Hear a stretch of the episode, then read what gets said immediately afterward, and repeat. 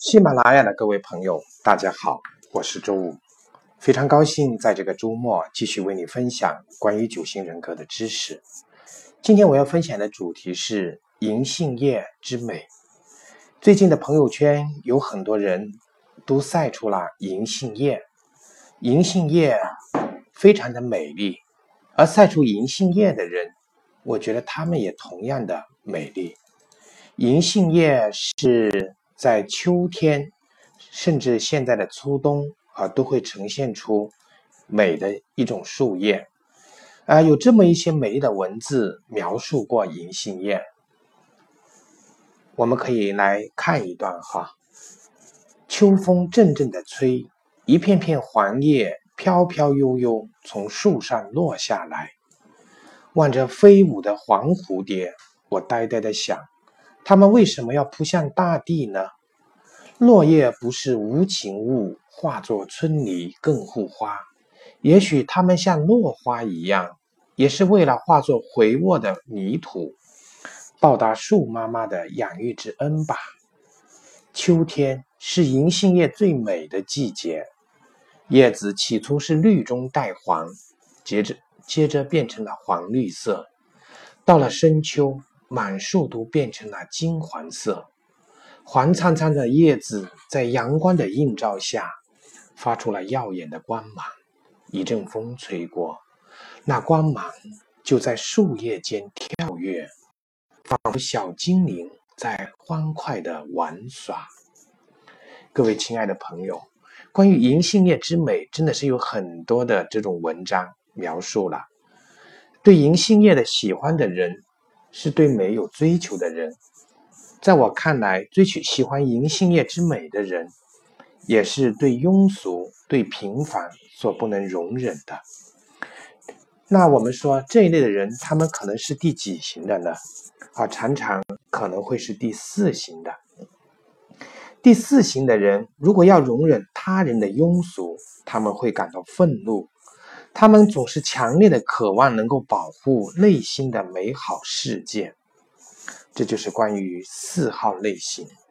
但是四号类型总是有意无意的把注意力会放在那些遗失的美好上，因为我们知道，当银杏叶被风吹落下来的时候，那它即将走向的就是化作春泥更护花。啊，它即已经是走向了死亡，但是这样一种美，却恰恰能够得到四号的极大的欣赏。四号性格的人把注意力会放在遗失的美好上，而眼前的一切似乎总是毫无吸引力。其实四号他们是渴望激情四射，能够带来满足感的两性关系，他们是渴望得到爱的人。但是，一旦他们拥有了爱，但是他们总是就会开始发现现实生活中的琐事，比方说是伴侣的袜子，或者没法容忍他人的某种特性，那他们就会变得非常的愤怒和失望，因为四号所想象的爱情是完美无缺的，但是这个完美的画面。如果被现实生活中的那些令人厌烦的时刻给破坏了，他们就会把这些小问题放大，伴侣身上的任何小毛病都会变成不能容忍的刺激。所以，我们说银杏叶的美是他们欣赏的，因为银杏叶这种即将要消失的美，能够给他们带来极大的美的满足感。为了获得安全感，四号性格的人呢，也会让自己和他人保持一个距离。他们不会希望和别人的距离太遥远，但是也不喜欢过于亲密。虽然他们也渴望和他人建立亲密的关系，但是亲密无间的生活又会让他们担心自己的缺点被暴露出来，并因此遭到遗弃。如果这个伴侣厌倦了这种安全的距离，威胁要离开，四号可能会突然病倒，或者深深的自责，因此他们希望能够挽回关系。当被遗弃的危险出现的时候，四号会放弃所有的情感障碍。当他们最初的缺失感重新出现时，他们会表现得非常的戏剧化，疯狂的指责，极度的失望。这就是四号性格。但是对于四号性格来讲，这种情感生活起伏会让会让他们感到一种强烈的存在感。这一种存在感，却是一般的快乐无法相比的。喜欢银杏叶的四号，喜欢这种无与伦比美丽的四号，他们比一般人的生活更丰富。他们在生活的层面上可能更加的有追求。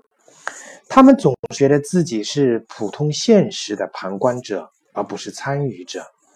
他们是冷眼看世界的，他们是独特的，是与众不同的。他们是自己生活的主演。如果要让要让他们放弃这种高层次的情感生活，等于让他们牺牲自己的独特性。我为什么会从银杏叶之美来想到四号性格的呢？因为在我朋友圈我看到的四号，他们平常所发出来的图片，他们所释放的文字和情感，总是让我隐隐约约感觉到是有四号的性格点。对于四号来说，追求快乐可能会让他们失去与内心情感世界的联系。更糟糕的是。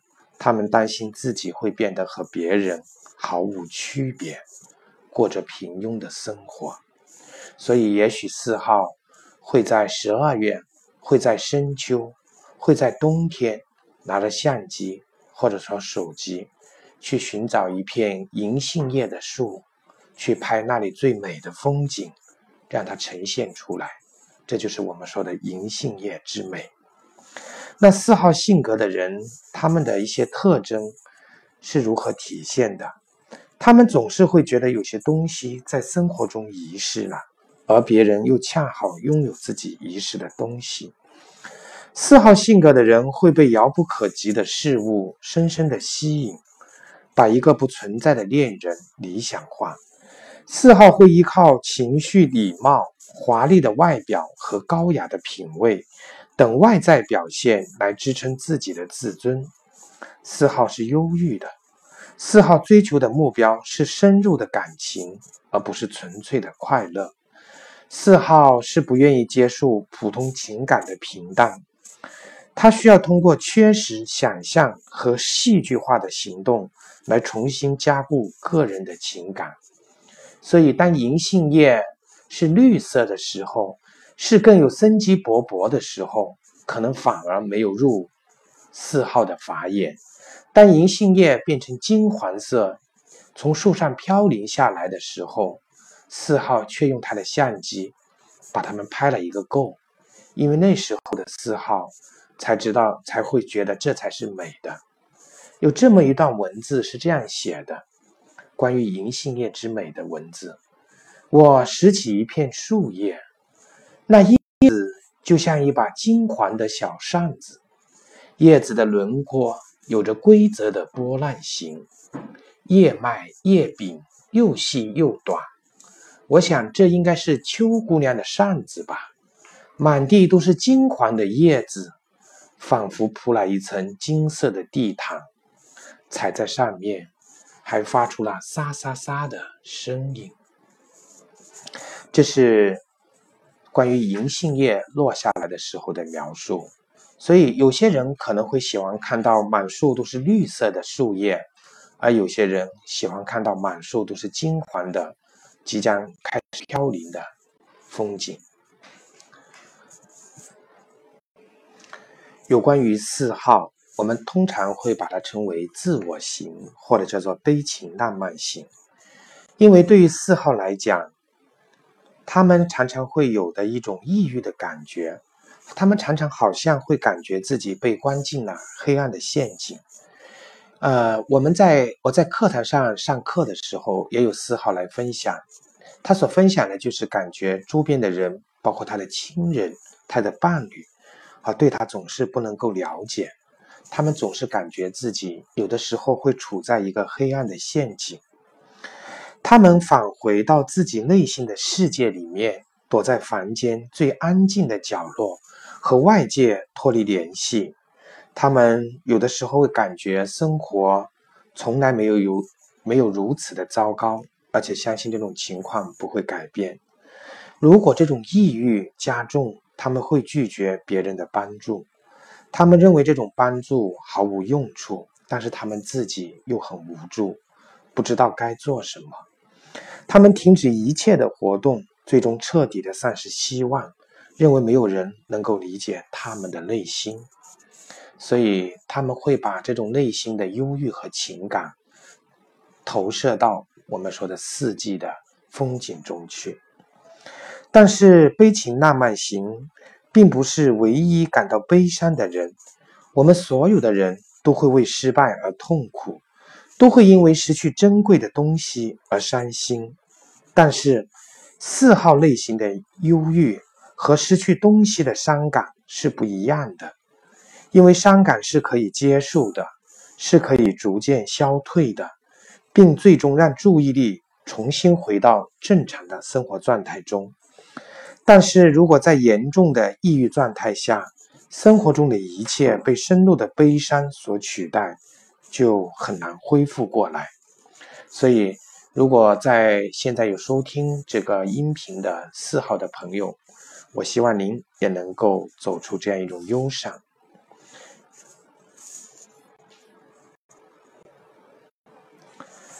四号的忧伤感或者说忧郁感是可能来自童年的缺失，是一种不幸的忧伤或者忧郁。这种感觉会让个人相信他们始终处于苦乐参半的状态之中，他们所追求的是他们得不到的。四号性格的人来说，与普通人所说的快乐相比，他们更愿意接受这种强烈的忧郁。这种伤心的感觉反而能够唤起他们的想象力，让他们觉得能够和远方的某种事物建立了联系。对于感到被抛弃的四号来说，忧郁是一种情绪，这种情绪可以让他们的生活得到升华，他们感到情感上细微的变化。我记得在很多年前看过一本书，啊，书的名字叫《一个红卫兵的自白》。在书中，作者访也曾经这样写过：啊，我其实渴望着失败，因为失败所能带给我情感上的丰富，远远是成功不能带给我的。啊，但是看了这一段话，说实话，我不太很能理解。当我现在来谈到四号的忧郁的这种感受的时候，我仿佛就明白了。对于情感上的这种这种深入的体会，也许除了四号之外，其他的人确实是很难能够去理解。啊，各位亲爱的朋友，如果你身边有四号，但是你并不知道如何去分辨的时候，其实你还是从可以从四号的忧郁来发掘，因为四号总是会很悲伤生活中失去的东西。一旦他们有所失去，他们的整个思想会被这种悲伤的情绪所笼罩，以至于他们很难去关注那些更积极的事情。忧郁尽管也是基于对失去的怀念，但是他们在平常的事物上映现映射出唯美的品质。怀念变成了一种寻找，忧伤变成了对自我的诗意欣赏。所以。左手举起银杏叶，对着阳光；右手拿着相机，拍下这美丽一刻的四号。就是这样，把忧伤当成了对自我的诗意的欣赏。好，讲到这里的时候，我们想四号如何可以获得自己人生中的在情感上的体验和实践呢？我们来讲一种实践的关系。啊，比方四号和三号，也就是悲情浪漫者和实干者、成就者的关系。这两种关系的人，其实都非常注重外在的形象，我们说的是四号和三号，他们在公开场合都会表现得很好。四号首先它本身就是引人注目的，而三号呢是追求成功，那他也是非常会表现出一个符合公众需要的形象。当然，他并不是刻意的要引人注目，但是他常常就是会引人注目。如果三号过于墨守成规，四号的表现恐怕会让他们失望，因为四号不太喜欢随大流，他们会有意的让自己变得特立独行。四号性格的人希望成为配偶和孩子情感生活的中心，他们希望和家人讨论相关的情感问题，希望能够成为家庭问题的顾问。而三号的配偶则会把精力放在工作上，他们希望以工作为重心，而不是被情感所束缚。三号天生追求成功，他们工作狂的态度有可能会让四号觉得自己被抛弃了，但也有可能在夫妻间产生出一定的距离感，而这种距离感恰恰反而增加了四号对三号的兴趣。如果三号不愿意，从工作中解脱出来，和四号分享一些亲密时光的话，那双方的情感上的弥补就会欠缺。如果三号愿意不时从工作中解脱出来，和四号分享亲密时光，那两个人在情感和工作方式上的差异呢，就会得到另外一种更好的弥补。在这种情况下，三号就可以好好工作。四号同时也可以享受亲密的时光，而这种亲密的时间呢，但是一定要注意控制，不能太长。一旦长到令四号厌烦，反而就没有距离美了。如果三号对工作过于投入，或者对情感过于疏远，四号会有两种反应：他们要么选择维持关系，但是长时间处于抑郁状态。要么因为遭到冷落而大发雷霆，所以为了吸引三号的注意力，四号会在三号关注的方面努力的做出一些成绩，尤其是一些三号最擅长的方面。如果三号想以工作为借口抛弃四号，四号会采取各种手段来挽回对方的心，他们可能会做出一些戏剧性的事情，也可能会威胁对方。但是如果这些都失败了，四号就会非常的忧郁，并且长期生活在悔恨中。三号和四号夫妇的孩子会认为三号是一个积极能干、富有进取心的人，他们会为孩子的成绩而骄傲，但是很少有时间和家人在一起。如果四号的表现良好，孩子们也会愿意和他在一起。但是如果四号父母的情绪表现得过于神经质，孩子们就会厌恶四号的情感要求，甚至把三号当做竞四号当做竞争者，因为他们都想获得三号的关注。这就是我们说的，举了一个实例：四号和三号如果是夫妻关系、情感关系，他们将会是如何的？呃，关于四号和其他型的这个性格的匹配度和他们之间的相处之道，我们在后续的课程中，啊，我们将会讲到。那关于四号的一些著名的人物，其实我们大家一听就知道哈。比方我们说的英国著名的诗人济慈，还有英国著名的浪漫诗人雪莱，啊，这些都是典型的四号性格的人。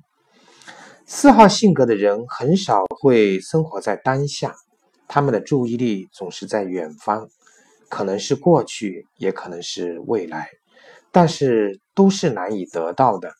他们关注的总是那些遗失的事物，比方在一次聚餐中没有出现的朋友，比方那些失去了而永远无法得到的东西。因为对缺失的关注，总是能够让他们注意到遗失的美好。所以，当我们今天在朋友圈看到那些把银杏叶的图片放出来的朋友，也许他们正在感怀的就是这即将失去的美丽。如果你在朋友圈放出了银杏叶，而你又是恰恰是认可我刚刚所讲的内容，也许你可能就是四号。当然，我们也要说明，也许你不是四号，你也会拍出这样美丽的风景。无论如何，让我们都为这个季节所有的银杏叶的美丽，呃，大声的鼓掌。好美的银杏叶。好，这一次音频我们就到这里，感谢您的收听，我们下次再见。